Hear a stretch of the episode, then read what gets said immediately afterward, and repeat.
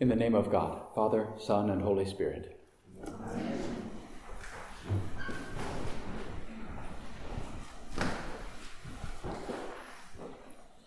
Among the reasons I look forward to Advent this year is that we leave behind Matthew and go to Mark. I can't be the only one who's tired of weeping and gnashing of teeth. It's scary. Especially today, as, as we're, we're hearing about endings of things and, and the day of the Lord coming like a thief in the night, it's scary stuff. Jesus said, For to all those who have, more will be given, and they will have an abundance, but from those who have nothing, even what they have will be taken away. Can you tell it's pledge time? a little fear is not such a bad thing. This happens every year. It happens in, in Matthew, Mark, and Luke. And I've never been quite sure whether the framers of the lectionary chose the readings because this is the usual stewardship time, or whether stewardship season emerged from the scary readings. The scary, vaguely threatening stuff, and, and you know, honestly, I think Jesus did mean it as a warning in a way, but not, not the warning that we, we hear at a kind of an overt level, not the warning we usually hear during the pledge drive. I'd also like to suggest, and we'll get there, that the slave who, who buried his talent, the slave who hid his talent, that slave was already living in the darkness. As usual, it's all in how we hear the parable. Most of the time, probably because of the season, we hear this passage as being about giving to the church, something I'm always in favor of. Sometimes we hear this parable as a reminder to share money, lots of money. Lots of money. For those of you who are filling out your pledge card, can you manage one talent, just one? That's a full year's salary, mind you. This is a lot of money we're talking about. Mm-hmm.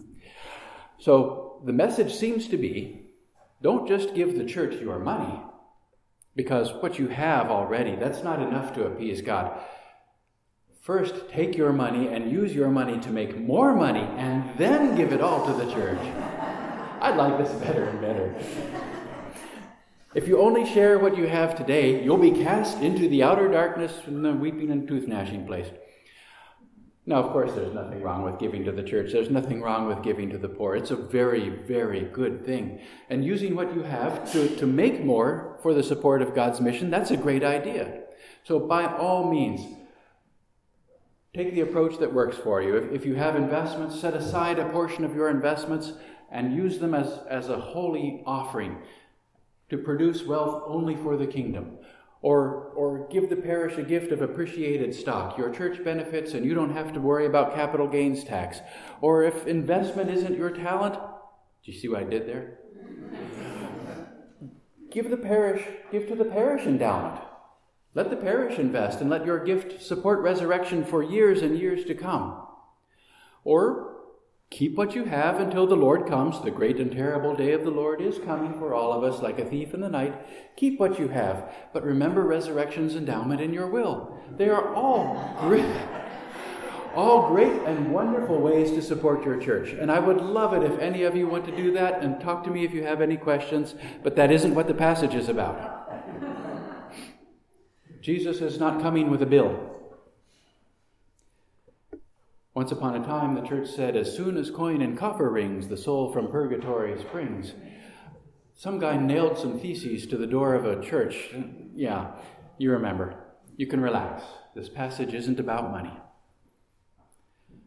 I'm also not going to do the usual sermon trick and, and use the, that strange linguistic accident and tell you that this isn't about treasure, it's about talents. Today's passage, I think, is about fear. It's about what fear can do to us, about how fear makes us live or, or not live. First, we have to get the image that's in our American minds of, of race based chattel slavery out of our heads. That's not what we're talking about. We know this. These slaves were highly trusted stewards of the master's wealth and, and the master's business and the master's property. He gave them a lot of money to take care of. and he left them.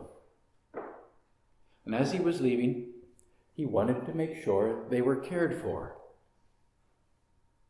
He wanted to make sure they would be okay in his absence. And so he gave them money. He gave them a lot of money. His expectation was that while he was gone, they would draw their own income from the proceeds of what they invested on the master's behalf. That's how stewards in the day were paid. They generated their own income by investing the master's wealth. Think of the, the percentage that you pay to, to Edward R. Jones or, or Fidelity or, or whoever. Now, we have these stewards.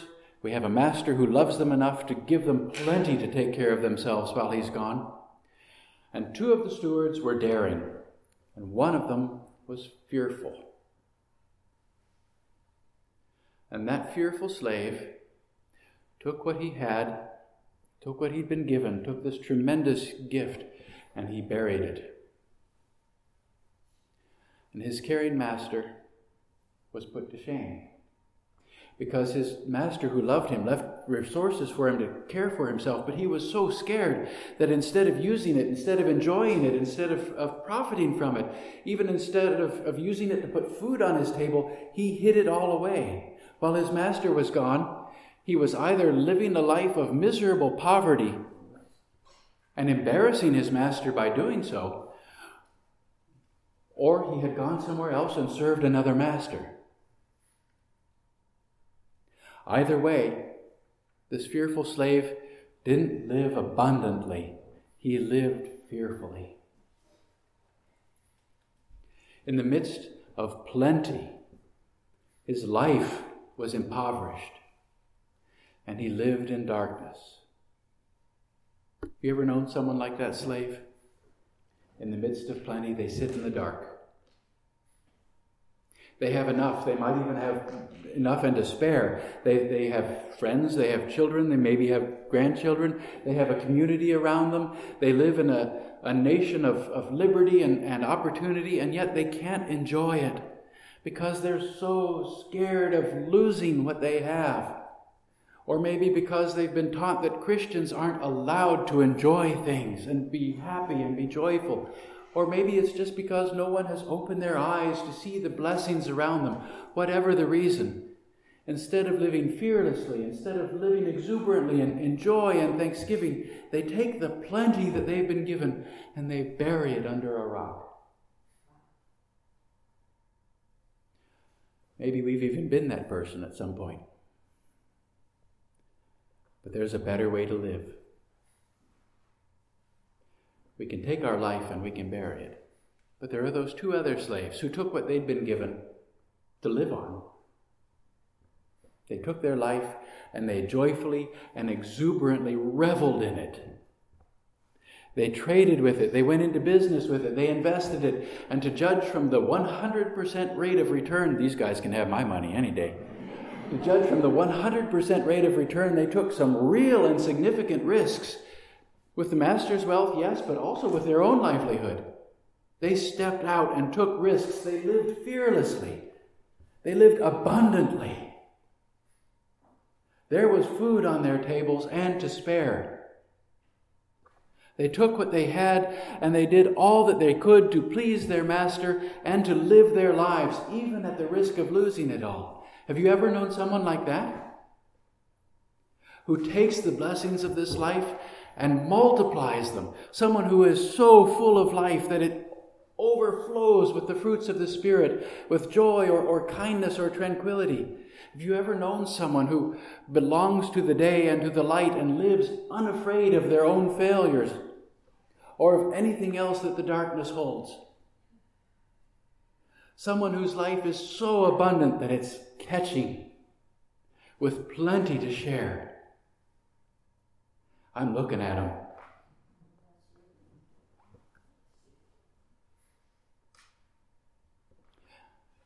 We don't all of us have stock portfolios and, and business investments. But we've all been given enough by our Master. We all have families and friends. We all have this community. We have our earth and its beauty. We have We have all those people whom it's frightening and risky to love, but who repay that risk 100 fold when we step out and do what's frightening. Your master has left you abundant love and abundant life, enough love to cast out fear, enough life to take some risks, enough life to lose it, enough life to love and to share, enough life to, for love to overflow in the world.